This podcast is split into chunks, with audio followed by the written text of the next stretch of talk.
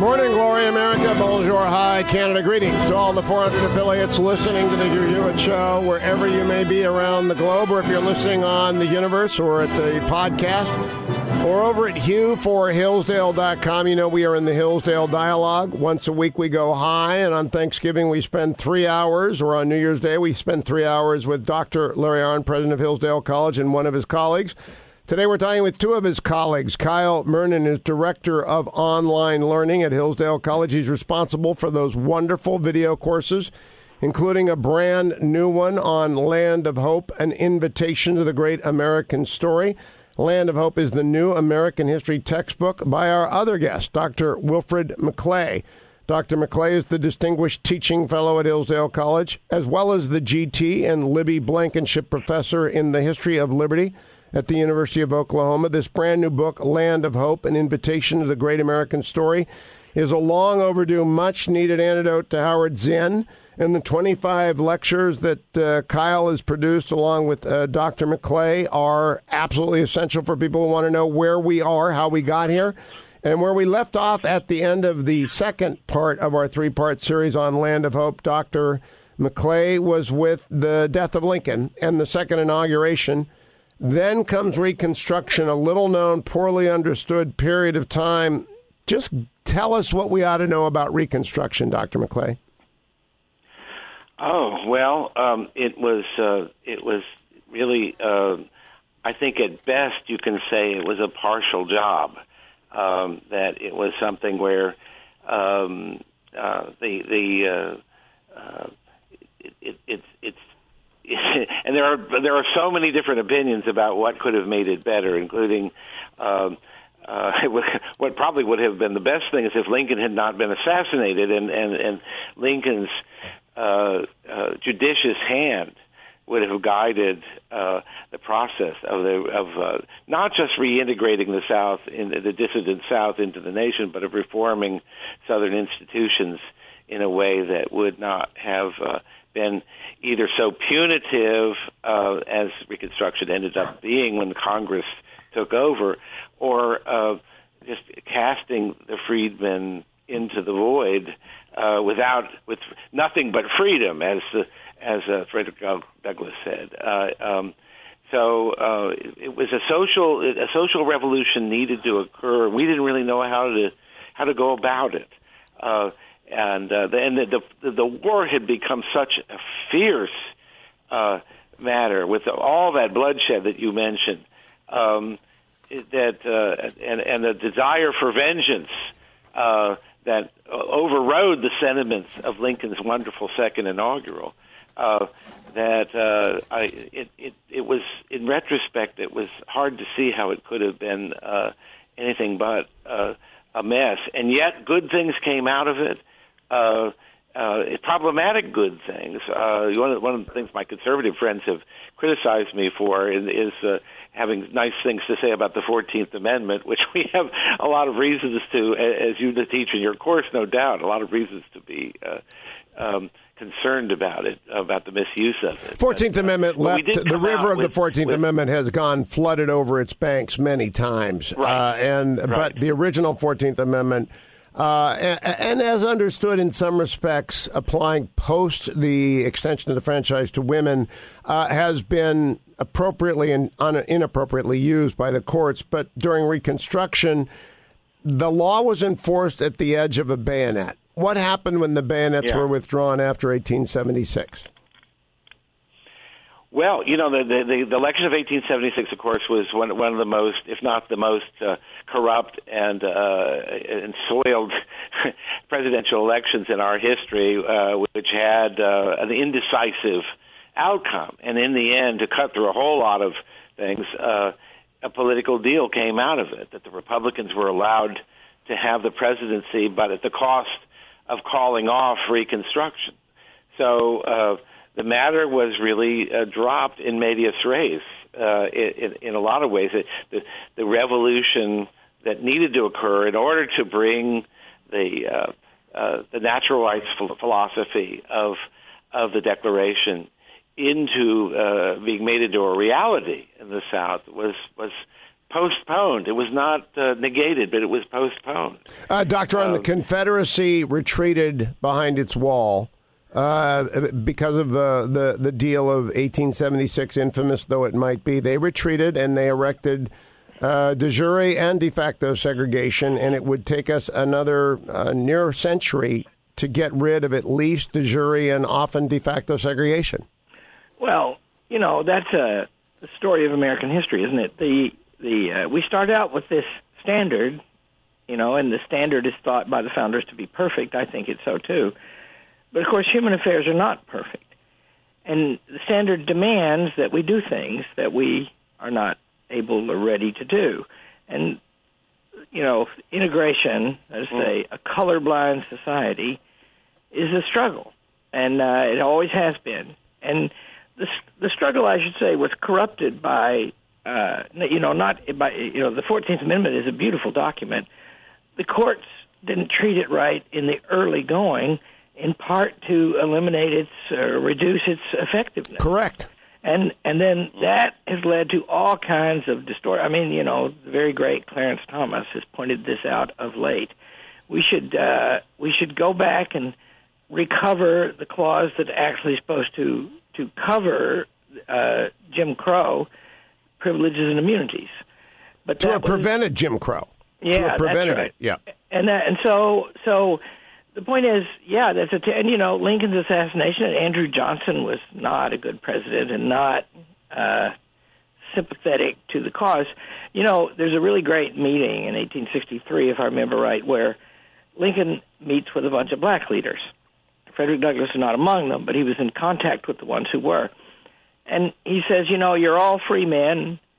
And he says, we got to figure out what to do after this war is over. And everywhere you go, the man is upon you. And I don't know why you'd want to stay with us. And there's a country in Central America where we could set you up and you could have your own country. But you'd have to want to go. And they all sort of lower their heads, you know, and then they go away and they talk and they come back a, a bit later, two days, two or three days later, and they say, you know, we we want to stay here. Yeah. And so we're Americans, see. And Lincoln sends an order. If I remember right, it was Nathaniel Banks. It was the Governor General of Louisiana, the first state, seceding state to fall. And uh, he says, you know, they need to propose some way, you know, to get back into the Union of working themselves out of their old relation into their new relations, right? So that's sort of order that we're going to have to work this out. And before he can do much about that, Abraham Lincoln is shot. And uh, you know, Grant, by the way, was a strong president to try to enforce the uh, uh, the, the actual practice of political and civic equality in the South. But then, you know, that it took a long time, and uh, and it, it's you know, in my opinion, it's it's in the South where I come from. Uh, that's that's largely broken.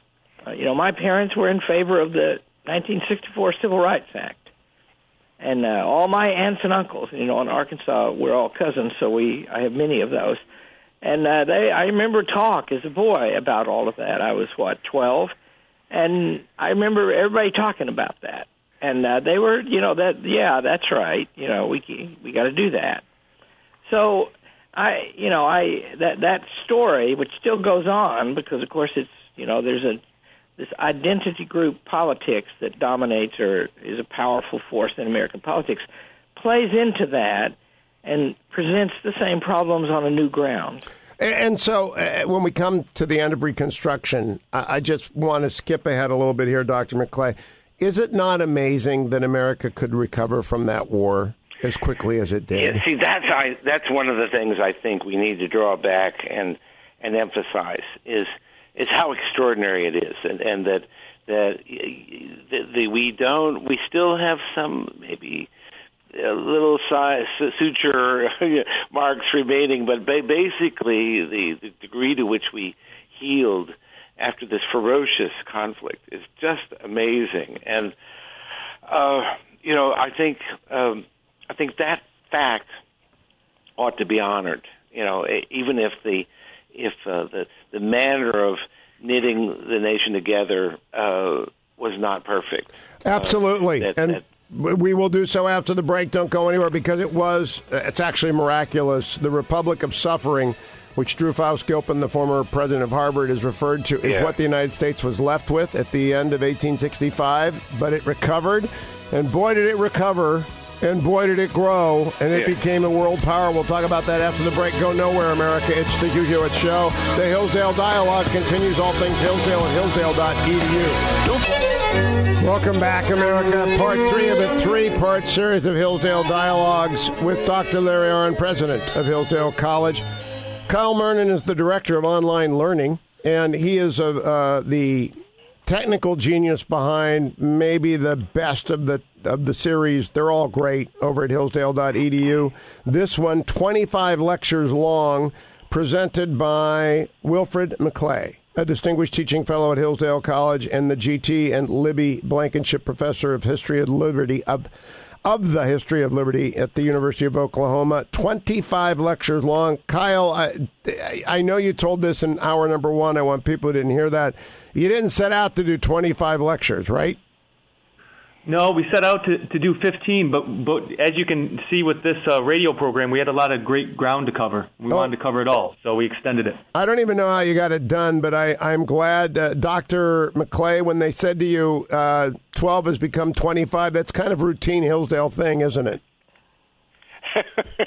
I I guess so. I I I, I think uh, what Kyle's trying to say in his nice way is I'm I'm kind of a bloviator, and that they couldn't stop me from Not just bloviating. so they they had they had, had to you know instead of editing it back, they just added uh, segments. I'm going to be very interested to see how they do this because, like I say, I'm the actor who showed up and read his lines, and then the magicians had transformed it. So uh, I'll- it'll be very interesting to see. Uh, Dr. Arnn, I'm going to have it, you it was embarrassed. hard to. Uh, I'm going to have Dr. Arnn embarrass you, Dr. McClay. What makes a great teacher? Uh, well, uh, let me just interject something about Kyle because we were making fun of him. Kyle fell into my clutches many years ago. Poor man. And, and uh, when he was an undergraduate student, and you know, against his will, he's almost finished with his PhD, and against his will, he will finish it, and then he will be a fully operational Death Star, and then a lot of people are going to know all about him because he's going to be a great teacher. Uh, and about uh, Wilfred, about Bill, it, um, you know, it, it, what makes a great teacher is love and comprehension uh, you have to have the mind to put things together, and you have to love to do that. And then following on that is a love of explaining it. And the very best teachers, in my opinion, are also the very best minds. And even complex things become simpler in their hands. They don't become simple, but they become simpler. And that's like what a painter does.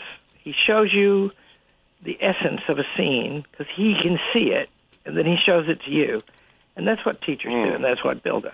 And, and so you got to do that uh, at length. And uh, I'm curious, Dr. McClay, when you come to the period of time after Reconstruction has ended, up until the beginning of World War One, can you hold the audience's interest because it is it is simply uh, an era of expansion, discovery, and growth. I just I can't even summarize how vibrant the country was then.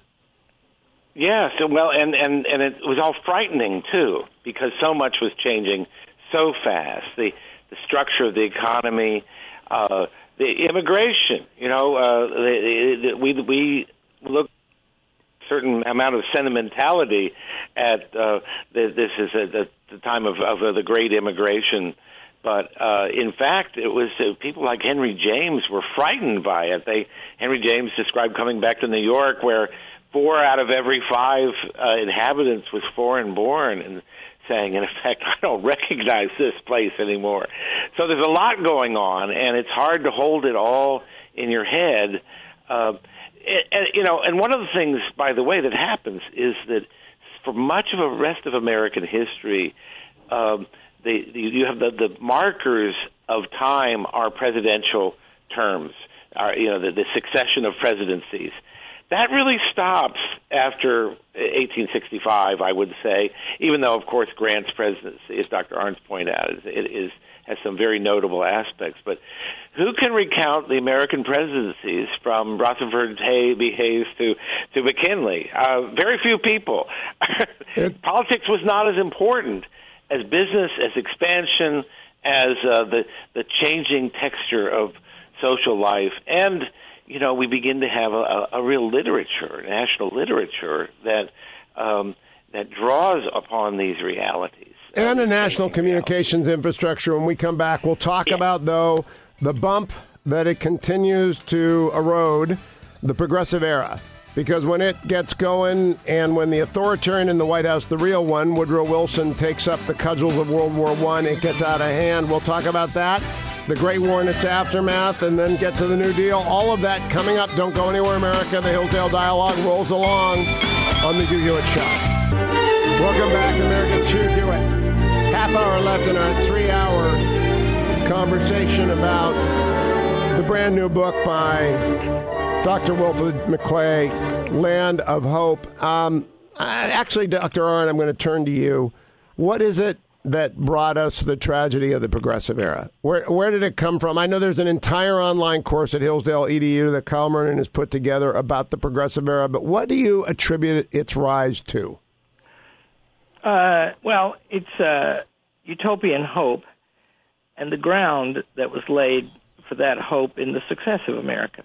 It's different in Britain. Britain Britain finally adopted socialism. You know, they had an aristocratic background, they had a working class, not more than a middle class, and then they had those disastrous wars that beat them up. And that's how socialism advanced in in Britain. Here it was, you know, we can fix everything and we can keep on like we are at the same time.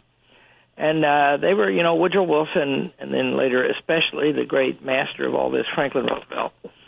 They articulated their their hopes and their claims in the in the language of the Declaration of Independence and the Constitution.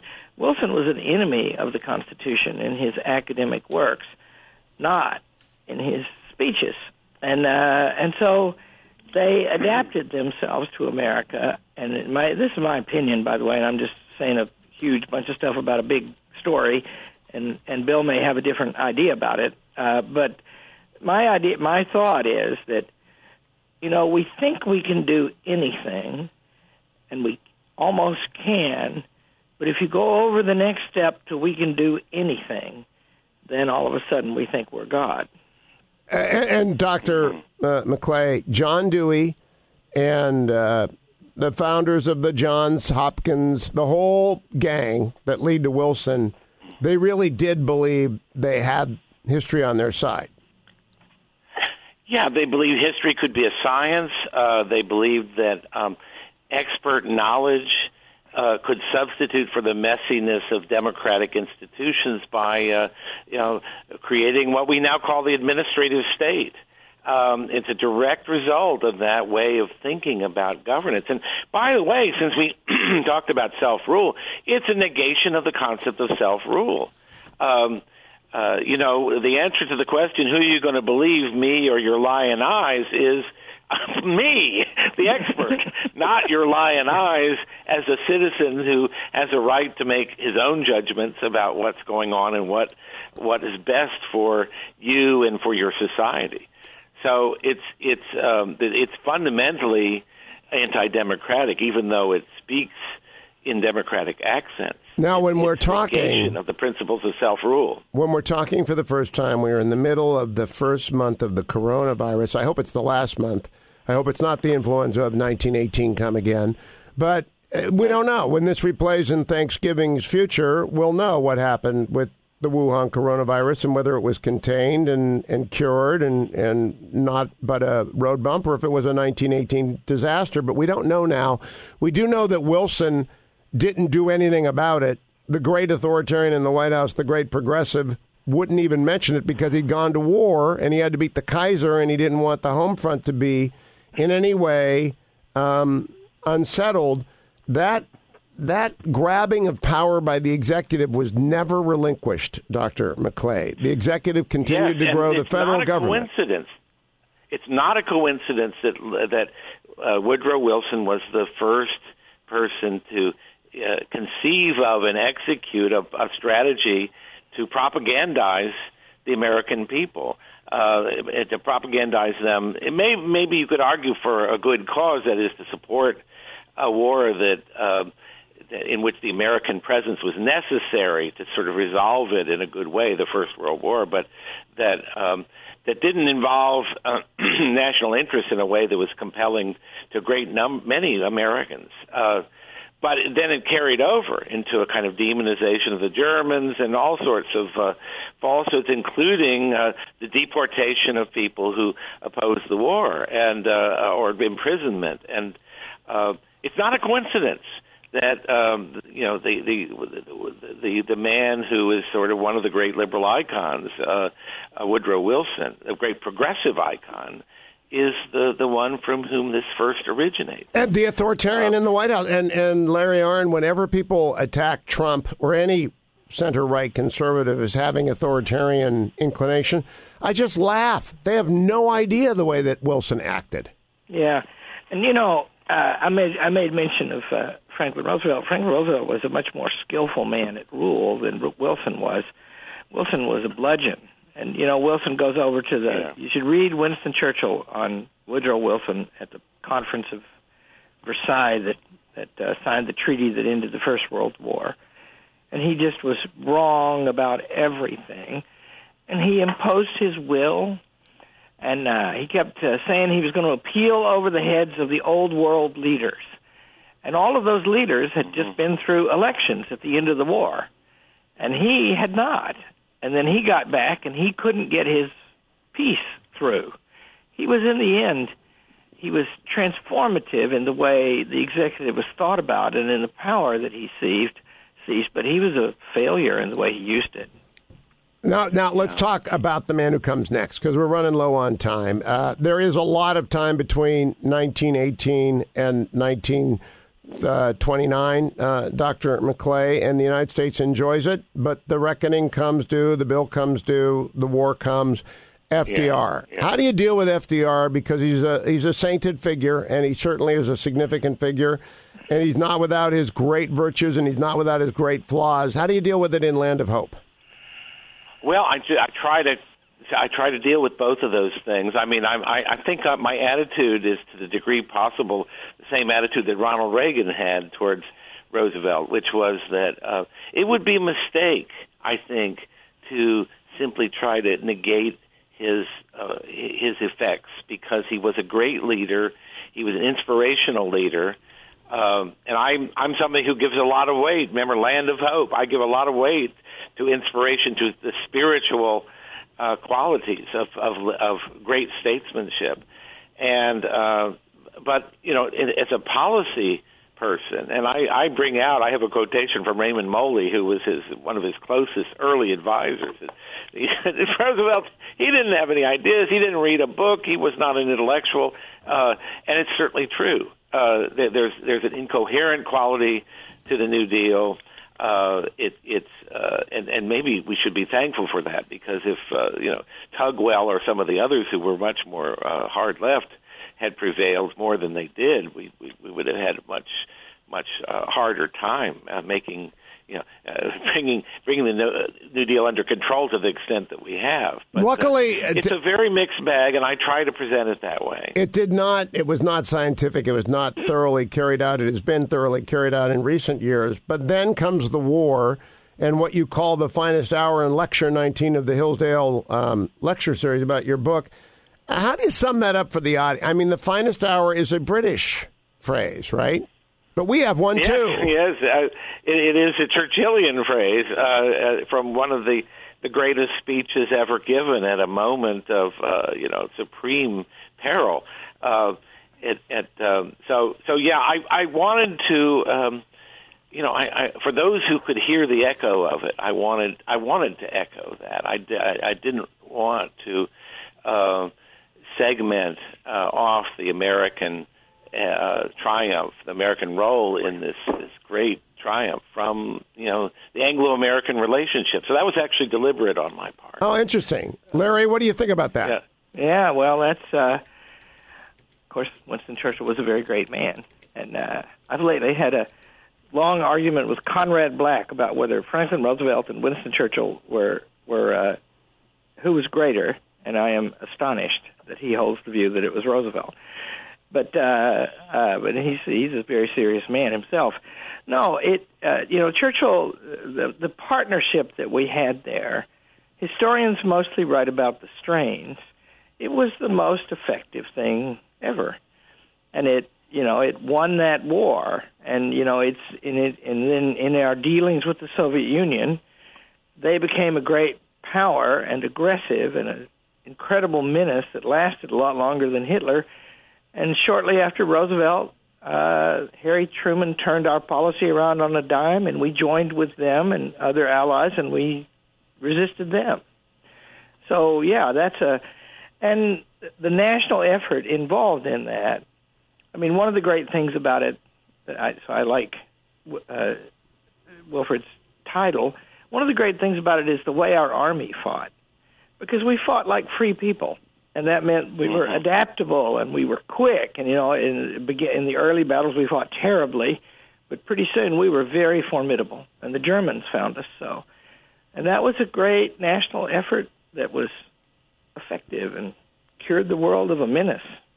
So after the war, I'm I'm I'm advancing us very quickly. America wins. America demobilizes like it always does, uh, Doctor McClay. And what happens in America? Well, you have uh, you know a lot of uh, economic problems that uh, that bedevil the Truman administration, uh, uh, and uh, uh, by the way, can I say a word about Truman because I think Truman is uh, an unjustly neglected figure in in uh, uh, in conventional accounts. I, this is a, this, this is a man who was. Um, from he came from a very provincial background. You know, he really came up through uh, a political machine in his his native state. Uh, he um, had only a high school education, and yet he was a reader of history, uh, of Tacitus and other great. You know, not he wasn't a reader of you know the equivalent of David McCullough in his day. He read Tacitus, uh, and uh, really used history in the way he thought about things. And this man, uh, who ev- everyone underestimated. Um, helped to create the post-war uh, order that that now is under stress, but that lasted and kept the peace of the world for and a he, long time. And he was a common Uh, man. I, th- what a great, great point on which to end that segment. We'll be right back. America, don't go anywhere. The Hillsdale Dialogue continues, part three of three parts on Land of Hope. Welcome back, America. It's Hugh Hewitt. Final segment of uh, three Hillsdale Dialogue series on the brand new video series, Land of Hope, put together by Dr. Wilfred McClay, who's the distinguished lecturer at Hillsdale College, and Dr. Larry Arnn, the president of Hillsdale College, and Kyle Murnen, the director of online learning there, who has been praised more probably in the last uh, three segments of the Hillsdale Dialogue than he's used to and, and ought not to get used to. Uh, but it's a great, great, significant accomplishment. I want everyone to please go and watch these lectures. But I want to conclude with where we are uh, because, Dr. McClay, you study American history, you've written Land of Hope. Dr. Arnn, you study American history, you teach people. Uh, Kyle, you watched him do it. Where are we right now in this unfolding story? Where do you think we are, Dr. McClay? Well, I, the way I, I end the book, and it, it's partly because I'm really wary of getting too close to the present. So people who want to, you know, get a blow-by-blow account of the, uh, uh, you know, of, of well, the Trump administration, Obama administration, the Clinton impeachment, whatever, are are going to be a little disappointed. I do touch on all these things, but very briefly. What I, what I tried to, in the last chapter to do is to, to set the table in terms of thinking a, bigger picture. That is the post Cold War America. You know, in the in the to to to uh, fight and persevere and win the Cold War, we had to uh, really we didn't entirely demobilize. We we never did. Uh, in the way we had before, we we took on the burden of world leadership in a way that we had uh, always sought not to do uh, in the in the past. Um, and now, in the in the wake of the Cold War, and I mean uh, the Cold War didn't end yesterday, but I mean we're I think we're still trug- struggling with what our role in the world should be, whether we need uh, the, the kinds of security, national security institutions that we have, whether we need to have the, the extent of a standing army uh, that we have, uh, which is something that the founders would have abhorred. Um, and there's much that we have been constrained to do. Um, uh, some of it, I think, necessary. Some of it not. Some of it a result of the progressivism that you were talking about. That we we were at a moment now where I think we're we're in a very clumsy, awkward way, which is the way democracies do things. We're rethinking all this. So that's what I try to leave the reader with is the sense that there, there's a lot of questions about uh, how we go forward that are that are open to us. Do we go back to John Quincy Adams' famous admonition that America does not go abroad in search of monsters to destroy? Uh, and, and how far down that road can we go? Can we responsibly go? Uh, so that's that's part of where I think we we are. I I want to make a point just to, to really bring us up to the very moment, or at least to the the the 31st of the last month, Brexit. There's a way in which the crisis of the European Union, and to some extent the election of Donald Trump too, but is uh, but concentrate on Brexit. This is a revolt against the the reign of expertise uh, and it is a vote in favor of self rule. If we think of that polarity, that bump that you described a little while ago in the progressive era, if we think of that polarity as being one of the defining factors of uh, of uh, the world we're in now, I think that self rule is reasserting itself. Um, to to what end uh, we don't know yet, and a lot of people are afraid of this. They think that nationalism um, is a term they prefer to use as a bad thing. Well, um, I can sort of agree with that in some ways, but I also think patriotism, and this takes us back to the very beginning of our discussion, that patriotism is a necessary thing. It's necessary for the health of a society. It's necessary for the health of the individual person. We need that. We need that sense of loving connection to our land and to our fellow fellow men, our fellow citizens. So that's where I try to leave it, uh, and and with a whole discussion in the very last chapter of what it what American citizenship is about. What a great object! I, I, I go back to yeah. our first segment where civics is about forming people, and that is an objective, Doctor. And I know you are have been about in your long tenure at Hillsdale College. On a very serious note, it's the highest it's the highest goal of a good college. Yeah, if uh, you know, free, free inquiry requires free government. And our college has always been attached to that. And where we are today, I agree with everything uh, Dr. McClay said.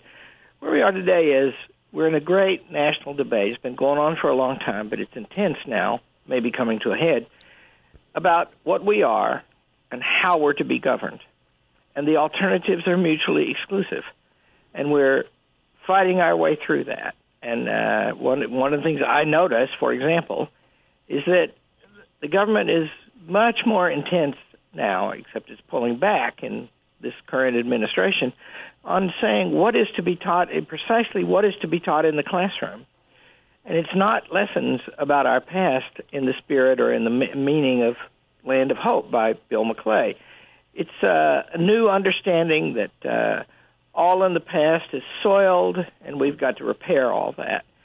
And so that nothing better indicates the nature of the battle than that. And uh, so, you know, Bill, I should say, has done a he's done an extraordinary service.